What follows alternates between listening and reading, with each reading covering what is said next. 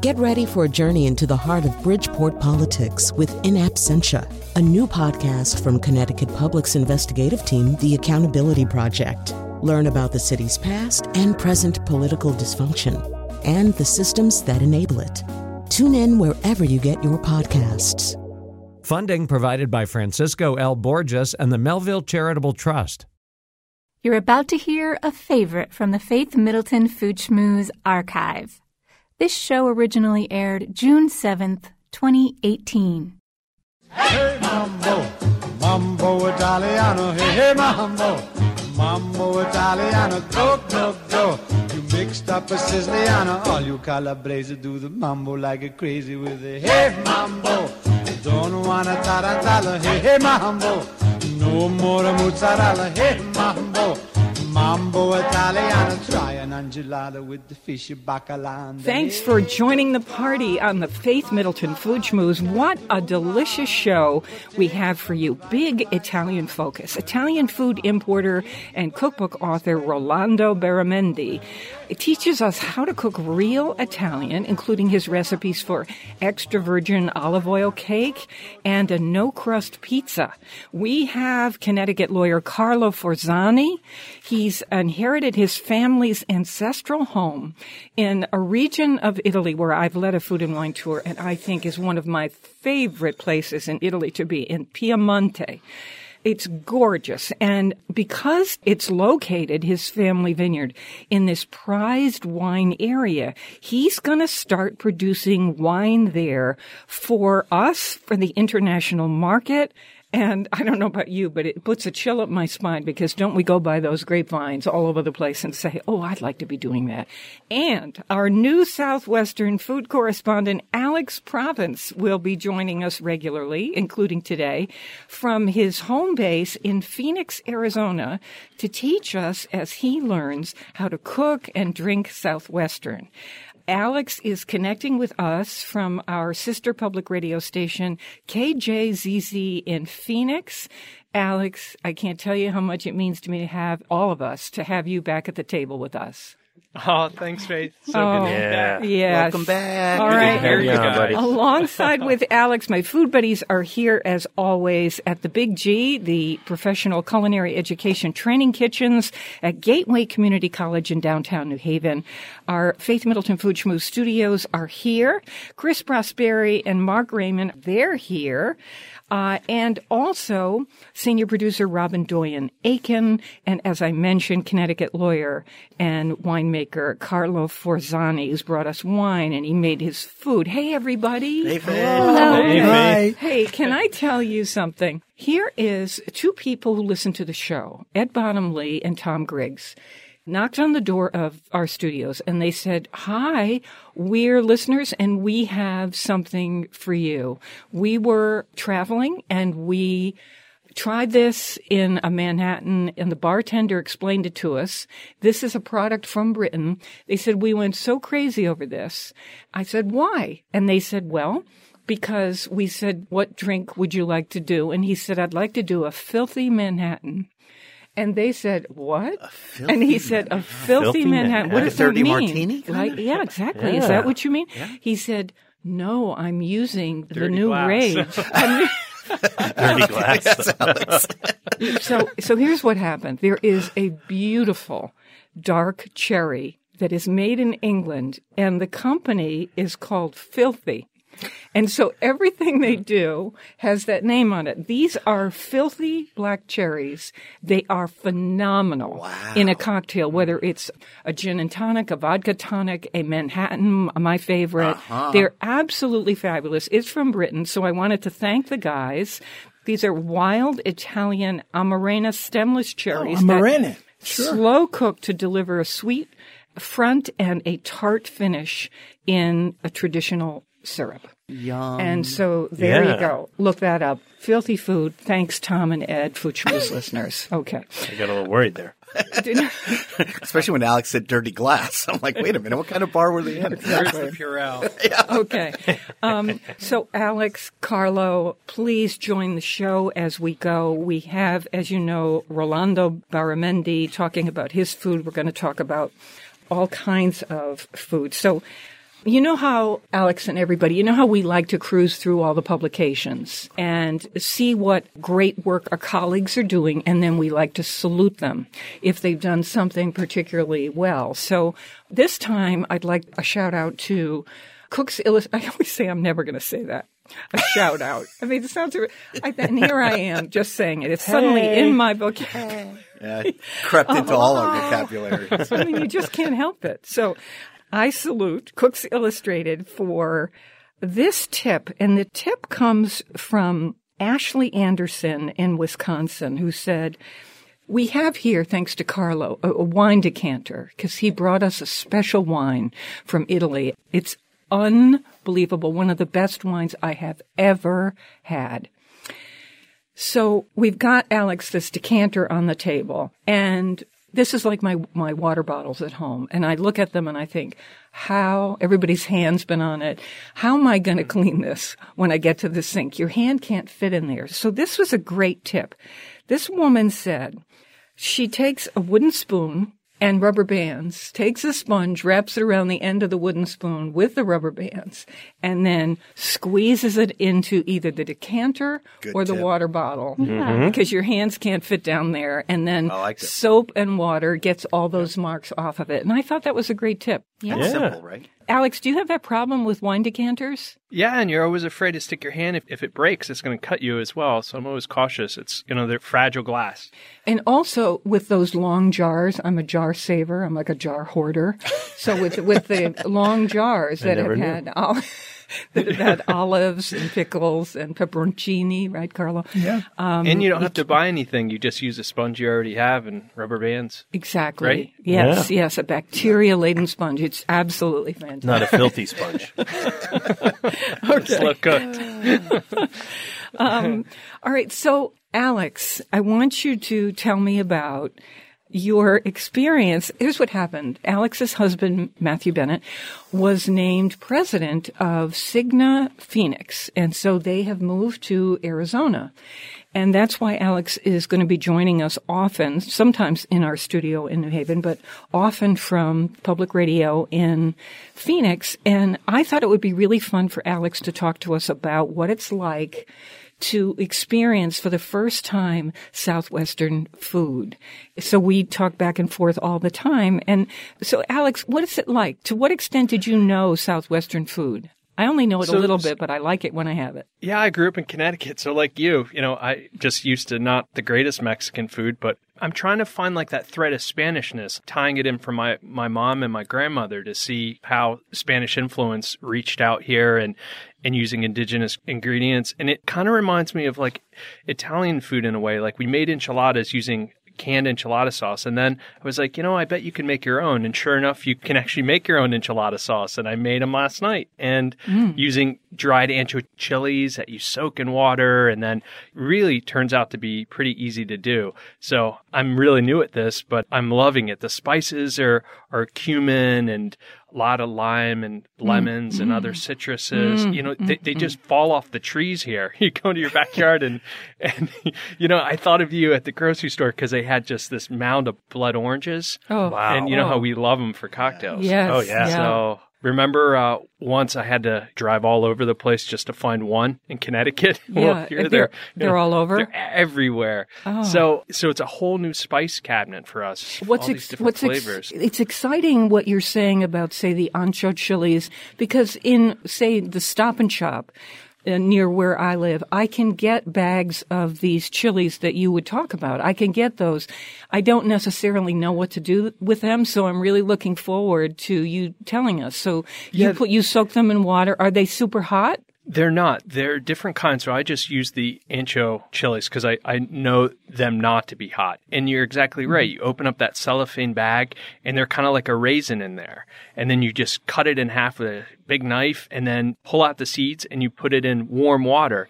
And then within 20 minutes, they reconstitute to almost like a, hmm. ro- like a roasted chili pepper. And then, And then know, what do you goes- do with it when you're making the Well, enchilada? You saute some onions with some garlic, and this is kind of crazy. I use lard, so Sure. and I'm still here, so it uh, no no chest pain.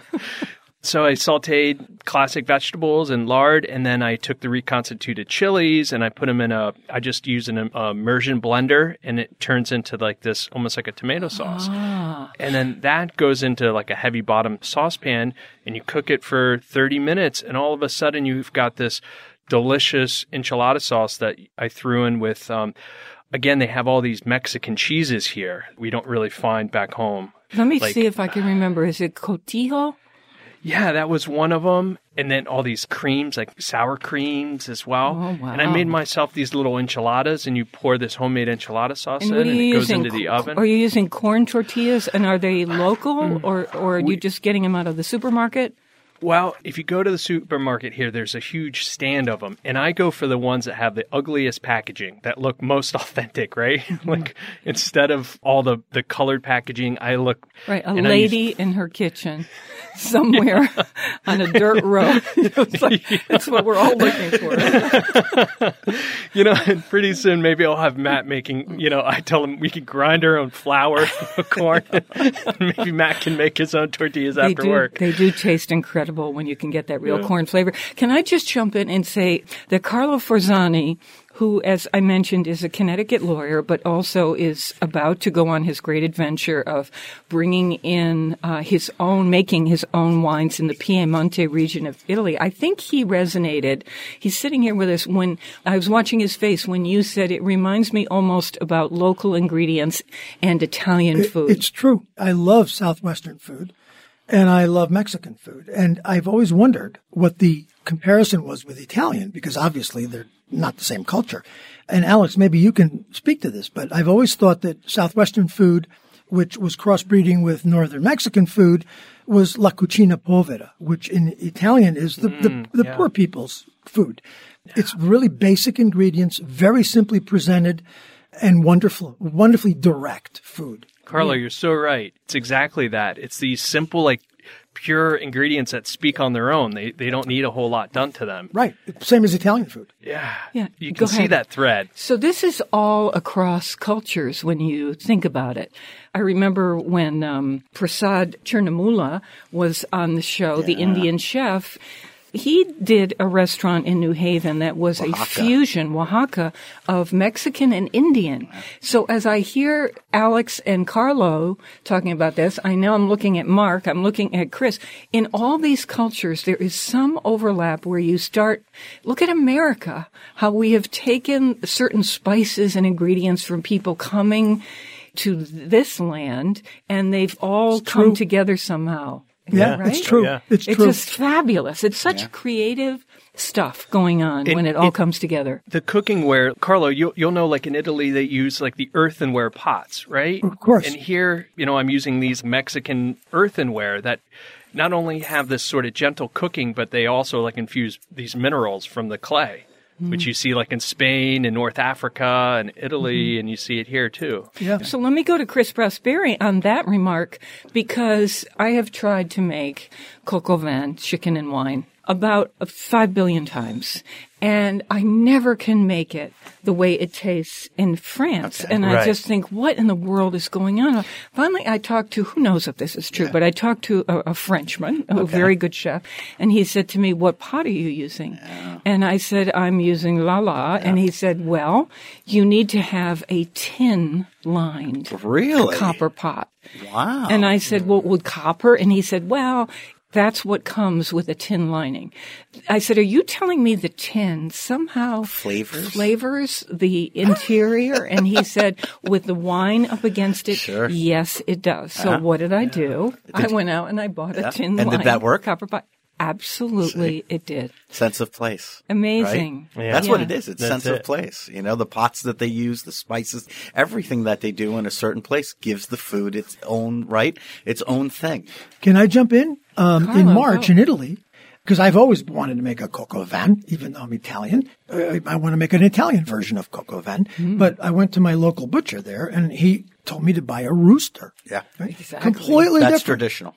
The rooster was unbelievable. It had a deep, deep yeah. flavor. Yeah, More they- gamey. and- but Chris, in the old days, and Alex knows this from Spain. You know, Mark from Argentina. They would put uh, rooster, little rooster blood into the dish. And what happened after years was you would see some versions of this where they would say add dark cocoa. And I thought, dark cocoa? In Mexico. Well, these weren't in in some French French? restaurants. I was like, Yeah. what? To and replace then the they blood. said Wow. replace the blood. They were Yeah. trying Gives to it get that richness. dark note. Yeah. So And- it's and like and blood it is- sausage in Scotland. Same thing. Yeah. yeah. And it is made with an old chicken or an old A rooster. A tough old Yeah, a chicken, tough right? old, and and that has a totally different flavor than a young bird. Yeah. yeah. It- it- Okay, who's resonating to tough old bird? I just want That's us. I think Mark, Mark isn't in that club yet. I don't know about that. Clo- close behind us. Tough old bird. okay. Um, so here's what's going to happen. I can't wait for this. We're going to be talking with the Italian chef Rolando Beramendi, and you'll see why he's amazing. He has a book called Autentico, Cooking Italian the Authentic Way. And we have a local person, Carlo Forzani, who is a lawyer in Connecticut, family law, and he has made us a feast of his Italian dishes and also brought in an array of wines for us to try, some available in Connecticut. But he wants us to know what he intends to do with the vineyard he has inherited in the Piemonte region of Italy. If you've ever had a dream like this, and when I tell you the wine he brought in that he intends to duplicate exactly, it's one of the best wines I've ever had in all my life. So I am rooting for this guy to succeed. all right, that's what's going to happen. Plus, who knows what? You know the show. It's always a surprise. More mouth-watering conversation and fun here on the Food Schmooze. Please don't go away.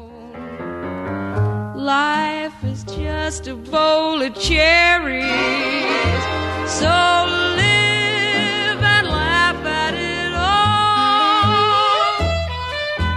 Life is just a bowl of cherries. That's right, just don't make it serious. No. Life is too mysterious. Yes, you work. You work and you save, and baby, you. But you can't take nothing with you when you go, go. You're listening to a rebroadcast of the Faith Middleton Food Schmooze. This show originally aired in June 2018. Beans and cornbread. Beans and cornbread. Beans Beans and cornbread had a fight. Beans knocked cornbread out of sight. Cornbread said, now that's all right. Meet me on the corner tomorrow night. I'll be ready. I'll be ready tomorrow night. I'll be ready. I'll be ready tomorrow night. I'll be ready. I'll be ready tomorrow night. That's what Beans said to cornbread. I'm Faith Middleton. Thank you so much for listening to the Food Schmooze. We don't care whether you listen to the show in small bites or eat the whole thing. We're just glad you're here. Here's who's with me, my food buddies. We have Chris Prosperi, chef and co-owner of Metro Bis Restaurant in Simsbury, Connecticut. Our wine guy, Mark Raymond. You hear him introducing us to all kinds of incredible wines. Earlier, that rosé, that summer rosé called 11 Minutes. We have Alex Province joining us from Phoenix Public Radio. He's senior contributor on the show, and he is now in Phoenix on a regular basis, sometimes visiting us in the studio in New Haven. He's in Phoenix right now, and he's introducing us to Southwestern food and wines like he always does. But we're just so excited to have Alex with us this time. And we have Carlo Forzani, who is a family lawyer and is um, just an amazing home cook and is got a vineyard. He inherited a vineyard and land from his family in the Piemonte region of Italy, In which Alto Piemonte, which is north, high Piemonte, even high Piemonte. right up against the Alps. So I, I was there and walking on the edge of cliffs and uh, tall enough so that I could pick lemons off the tops of the trees and see the mountains just beyond. That's true. It was heaven on earth. That's true. I went crazy for the wines in your region. Carlo. And the reason I asked Carlo on the show is I had heard from a friend that he was going to go to Italy and take advantage of the prime acreage that of his family vineyard and go for it big time and start doing an international line of wines for us and other countries. of these Italian wines. Carlo, I'm re-welcoming you to the show. Thank you. You brought us a wine that is not for sale anywhere. This is one of the most delicious wines I have ever had in my mouth. I went nuts over this wine. You did. Thank you. I did. really, and you, Mark, you said, "Oh my God, elegant beyond I don't belief." think I've ever seen you react that way. It's it's like, And I've seen you react to a lot of things. Now you guys um, are making me crazy.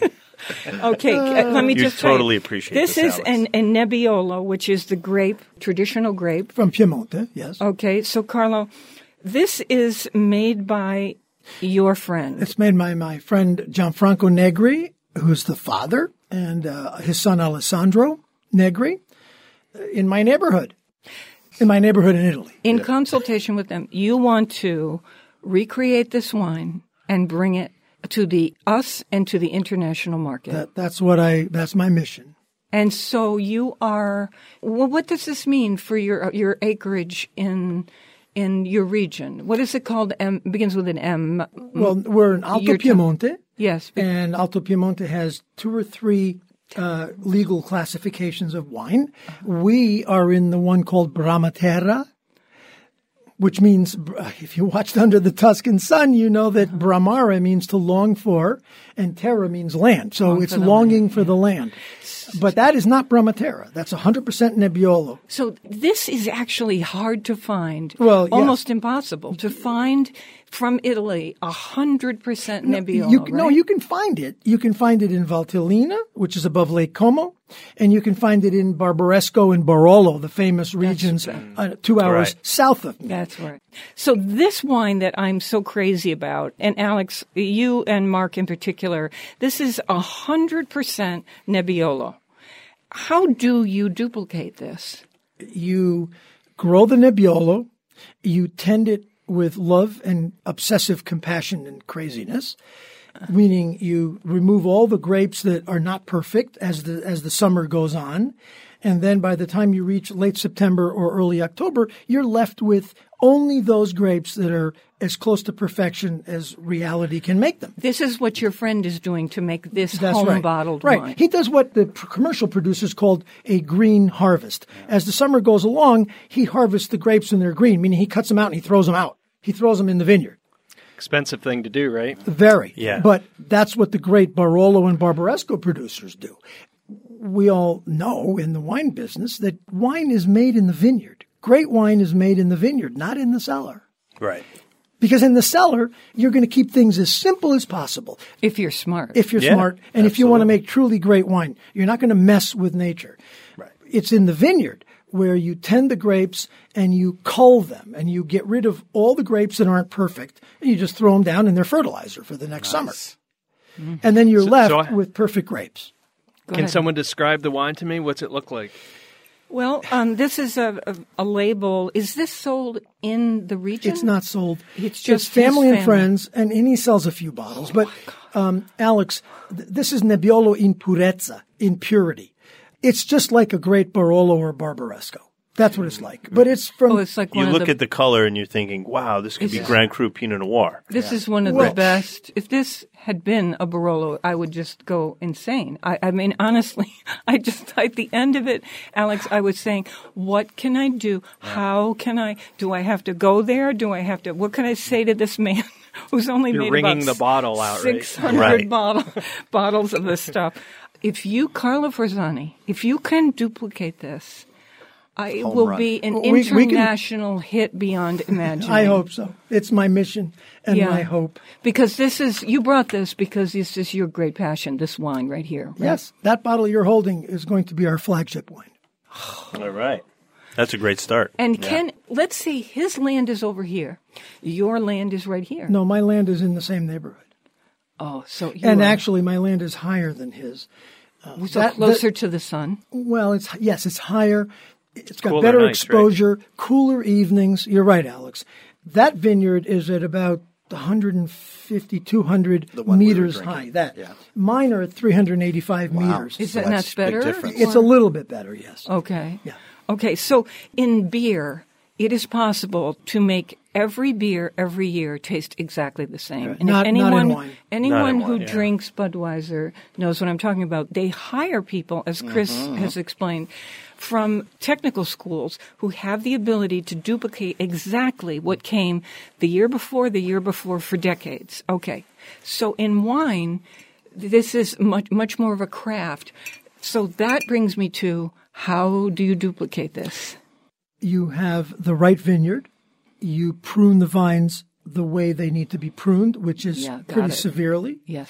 You You're willing to have waste y- yes for the final yes, product. Yes, Okay. and you're willing in in bad years I'm going to taste this. Go ahead. to declassify it, which Right. means you're not going to call it anymore your flagship wine. You're going to sell it, so it's not part of your label, or you're going to lower Oh God. The the grade. Right. You're going to have to Yeah, take it are a all step you- you down. declassify. Second Yeah. label. Right, This second Hard label. financial decisions Right. to make, right? Right. I mean, Very if hard. Not if you're trying to make the best wine. It's not. Right, and you know what? Business. Wine is is half passion and half finance. Yeah. It has passion and finance. Did well, you say? sure, it's bad. You have It's to have the money to Yeah. to hold out over decades. Right. What do you do? I mean, Mark knows. I mean, are Mark you- Oh, talked yeah. to that. I mean, so you're in the midst of gathering your your people, right? Your backers. Yes. I am. Okay. Yeah, that's how it works. Yeah, but we've seen all over Europe in the last few vintages that villages like Chablis have been absolutely decimated for the last three vintages.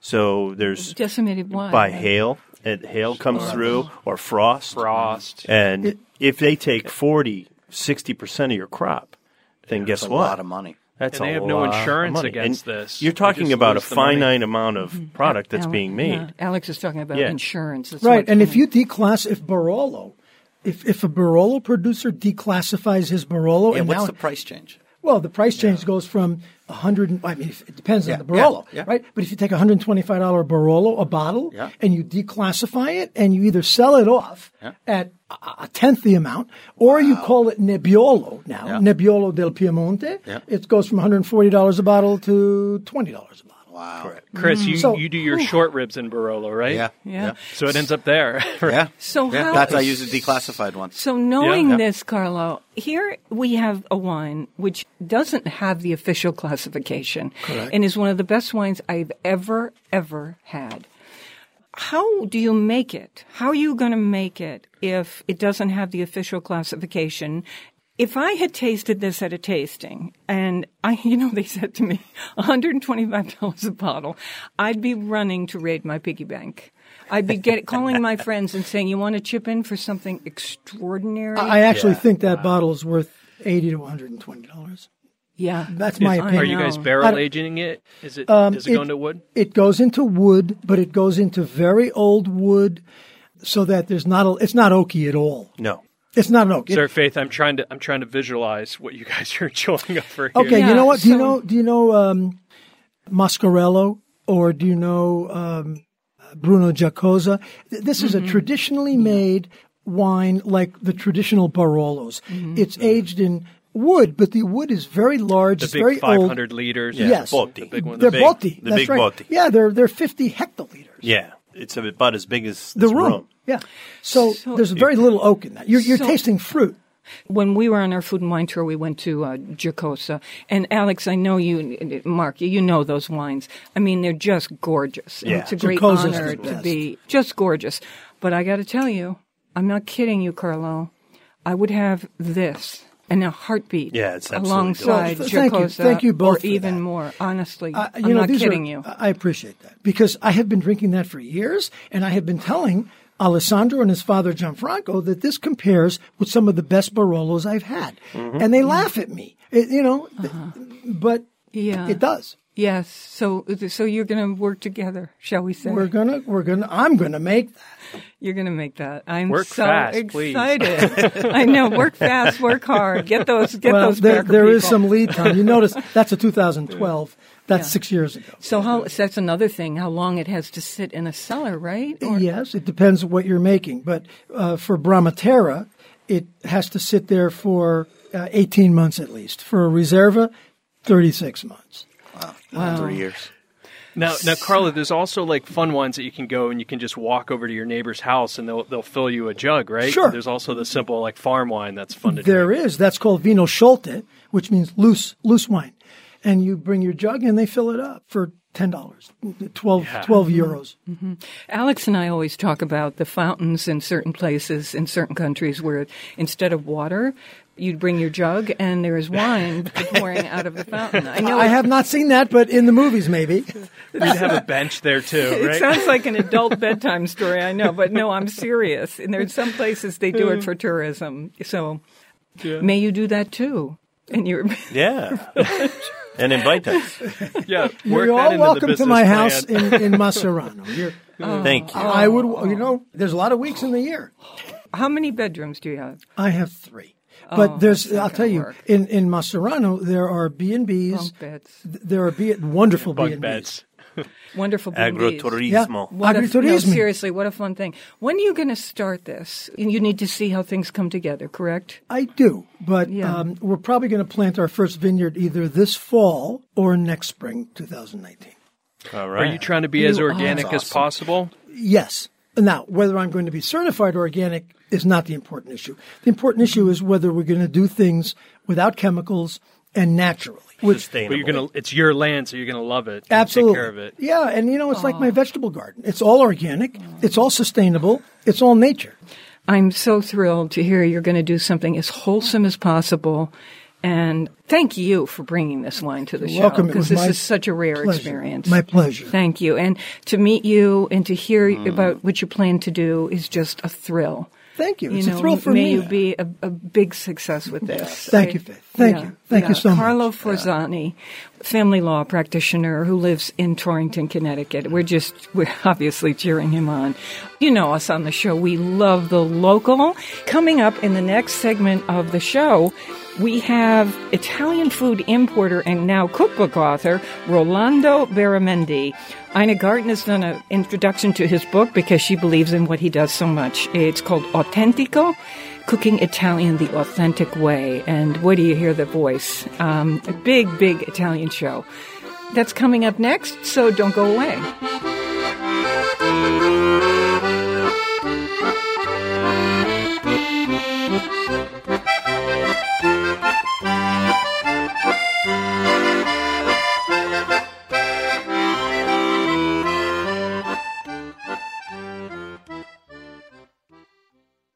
You're listening to a rebroadcast of the Faith Middleton Food Schmooze.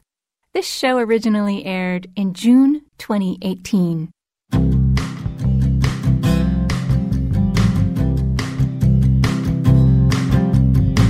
Because you like Italian food, baby. Because you like real good wine, oh yeah. You to share my home. I will fly you to Rome one day. I'm Faith Middleton. Thank you so much for joining us here on the Food Schmooze. Maybe you're just jumping into the show. Perhaps you've been listening for a while. Here is what's going to happen. We have an author, Rolando Beramendi. He has done a cookbook, and it's called Autentico. He lives in San Francisco, in Florence, Italy, and New York City. Okay, so he's one of these international guys, but the best part of this man, besides his love of Italian food, because the book is fabulous, but the best part of this guy is when people come up to you in Italy who are doing something exceptional, and it's kind of small, and you just think, why can't I take back with me this hazelnut producer? Or this man, Rolando Beramendi, helps those people bring their product to America, even though it's not, you know, Heinz or something like that. So that, this is how we get to taste the jewels of Italy. So, um, I'm especially excited about him. And by the way, Ina Garten, our friend on the show, has done the foreword for this cookbook because years ago on the east end of Long Island, Rolando walks into Barefoot Contessa, Ina Garten's store, and says, I want to show you these things. And she orders like everything and says, Oh my God, we have to have this, we have to have that. John Duya, we're having everything you're bringing, I'm, I'm doing. So they have remained uh, good colleagues. So, Rolando Beramendi, welcome to the Food Schmooze. Thank you very much for having me, Faith. It's an honor. Uh, well, for us too. I just wonder when you say in your book that you want to help us, as you do, to cook real, authentic Italian. What is the secret to that? Not as if there's one secret, but what is that about? And can we do this here when we don't have the same soil and sun and water affecting the original product? Well, I think it, for me, I see it as, as shifting the attention from what you want to eat to what you have in your pantry and what you, you know, making it with the best ingredients possible. So for me, cooking with high quality olive oil or very good ingredients is paramount because you will immediately taste the difference if you're using more industrially produced products. So ingredients is the number one. And then the second one, it would be just like when you are in Italy, you, you have a plate of pasta with maybe two to three ingredients. I think that we tend to complicate things too much. When the conversation crosses the Atlantic, it seems to me that also because of all the wonderful chefs and, and the way that people want to be ooh and ah, you know, in America, we we tend to complicate things too much. Whereas when you are eating in Italy, it's just basically spaghetti with crushed pecorino and crushed pepper, and that's it. Yes. Mm, so you don't need to put more on that. Well, I want to thank you especially for allowing us to take several of our favorite recipes from your cookbook and put them on our food site. And I'm mentioning this right now because I want to focus on a recipe that is a prime example of what you just said. And it's at foodschmooze.org right now. now. Listen to this. Three ingredients. Shaved fennel, porcini, mushroom, and pecorino. Oh, great combination. So great Car- combination. Carlo So delicious. Oh, I mean, fabulous. Really. So fennel bulbs that are sliced, a porcini mushroom sliced, pecorino cheese in pieces, extra virgin olive oil, the juice of a fresh lemon, a little bit of parsley, a little bit of mint leaves, a little uh, sea salt, and some um, black peppercorns. So how does this come together, and how is it an example of what we have in Italy? You know, this simple, simple salad, and you look at each other and you say, "This is unbelievable." So tell me how it comes together. I think that that is a prime example of what we should be eating. I think that we we have forgotten how to chew, and I think everything is becoming too much of a homogeneous bite after bite. Uh, whereas if you use a nice sharp chef's knife, you slice the fennel all irregularly. You slice the pecorino, which should be nice and sharp and very old and crumbly almost and then as well the the porcini mushrooms, which they give that wonderful, you know, woody taste to it all. Mm-hmm. With some fresh oil and the cracked pepper and the salt, it just it bursts in your mouth. It, it jumps, and every bite will be different, one from the other. That's the best part. So Yeah, he's I right. think that we always had some some leftover vegetables, and so the whole the, those four recipes that I put in Autentico, which means to saw, is you usually use a sharp bread knife or a chef knife. You can make combinations of whatever you want in each season. So what I did is, is try to teach you into trying to make your own combinations as well. Well, this is Carlo Forzani on the show. You're, you know, your family's from Italy, Piemonte region, and you're hearing this, and you just made us a feast, a banquet, and these were simple ingredients, but so their food was so delicious, and I can see you perking up listening to Well, this. yes, and, and I'm perking up, Rolando, because you know the phrase in Italian, uh, si sposano? It, si sposano in Italian means they marry each other. And that recipe that Rolando's talking about, it marries, you know? And, and I see Yeah. Chris over there. Yeah, totally. It means two ingredients that were meant by destiny to be together because each one points up the other, right? And So if you make something where they marry each other, you don't need anything more to complicate it. You just want to go to the wedding. So, so, you, so you know when you go into a certain that's beautifully said. When you go into a certain Italian restaurant, I would tend to be with a recipe like this, kind of northern Italian to me. It is, It's very simple. it's clean. A few beautiful ingredients. Um, that it could be Rolando- pugliese, though. Yes, you know. It could, yes. Okay, so so they ha- they put the salad down in front of you, and you're not sure whether to order. You think, okay, I'll try the fennel salad, and here it is, just these three ingredients with a little olive oil and fresh lemon, some mint leaves, and you go crazy. It's just so fabulous. These simple ingredients when they're good ingredients, like Rolando says. Uh, The, the other thing I want to say is, and Rolando, you said this, cooking is going to market. If you don't have good ingredients, you don't have good food.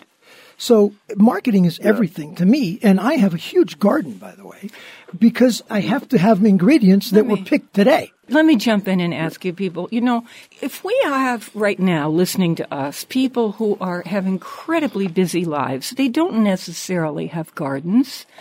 You know, they're going to a supermarket and they're doing their best. They can't always go to a farmer's market just down the road. I try to as much as I can.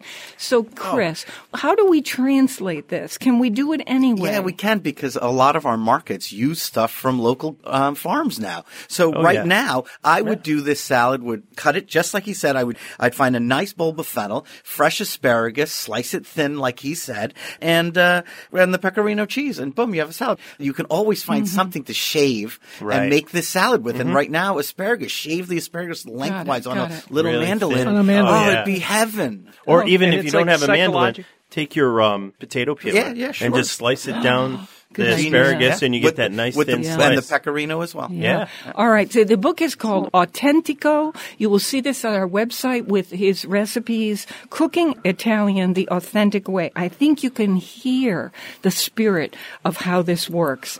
Now, Rolando, sit and listen to this part because we asked Chris Prosperi if he would make your recipe that we have on the website, pizza without crust. I was very excited about this.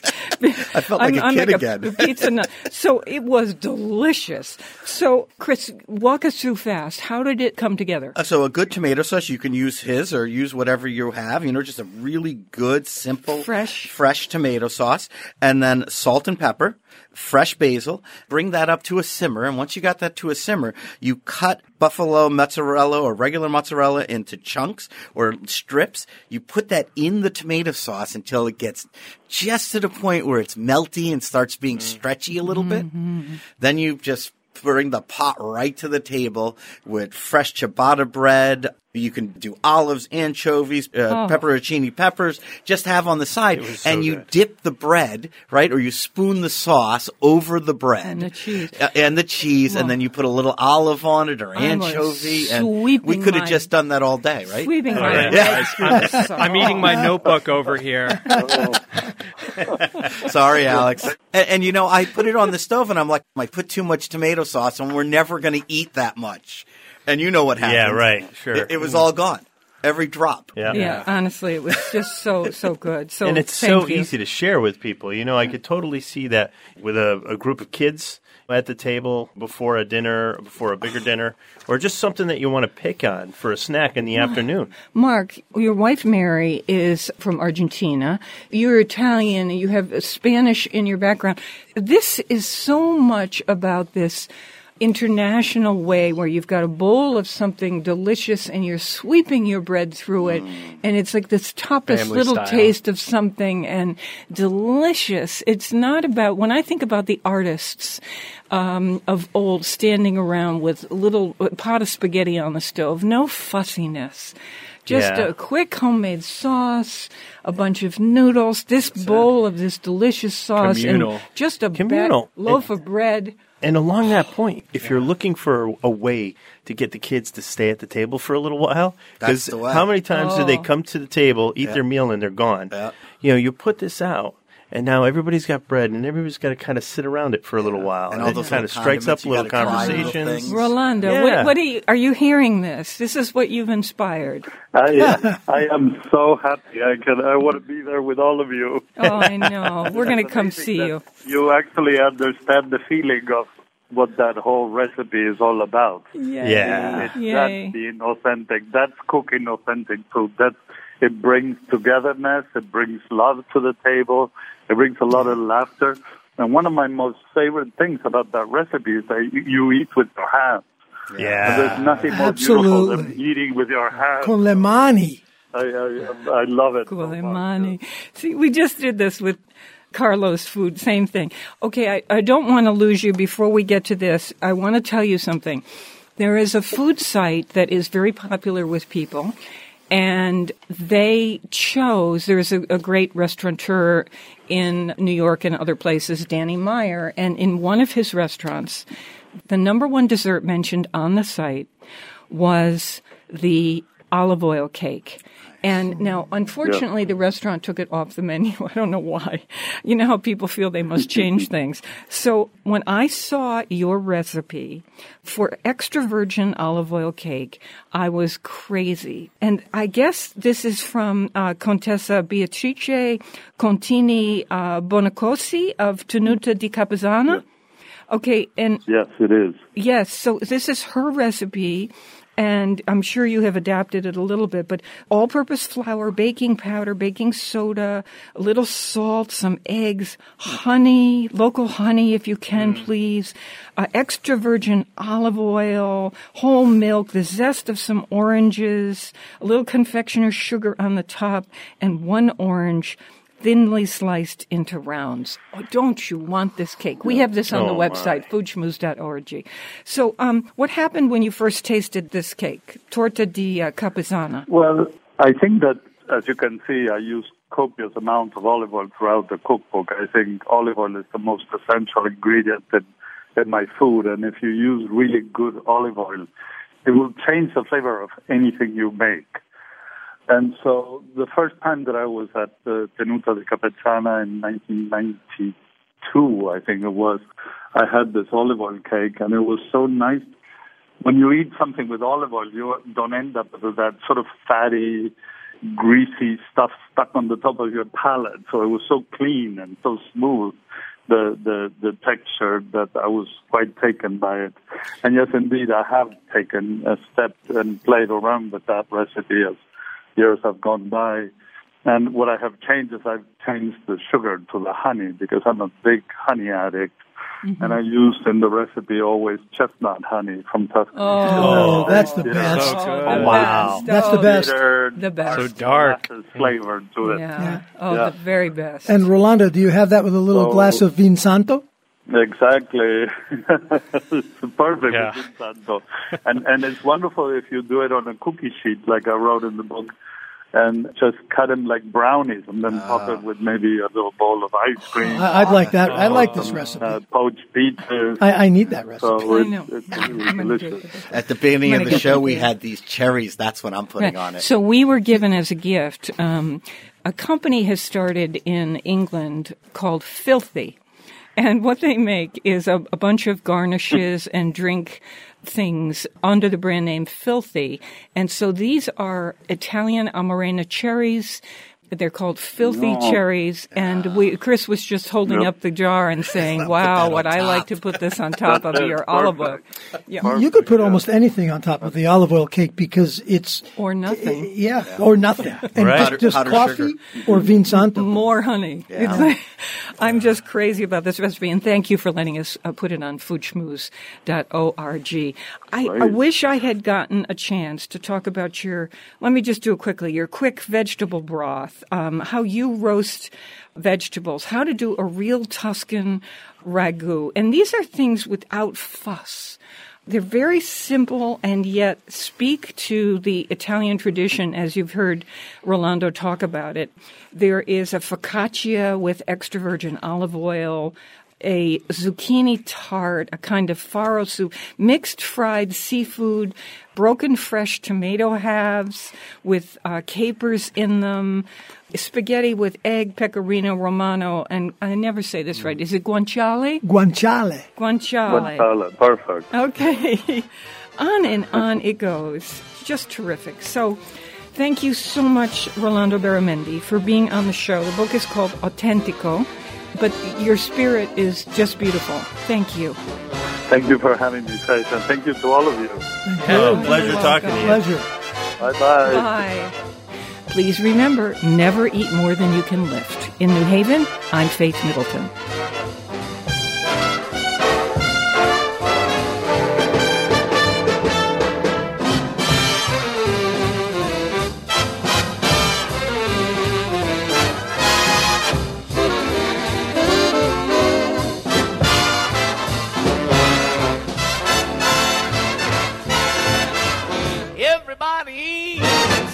nobody come to mind.